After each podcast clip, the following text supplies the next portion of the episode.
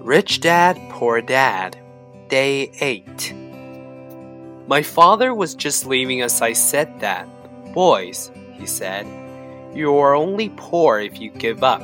The most important thing is that you did something. Most people only talk and dream of getting rich. You've done something. I'm very proud of the two of you. I will say again keep going. Don't quit.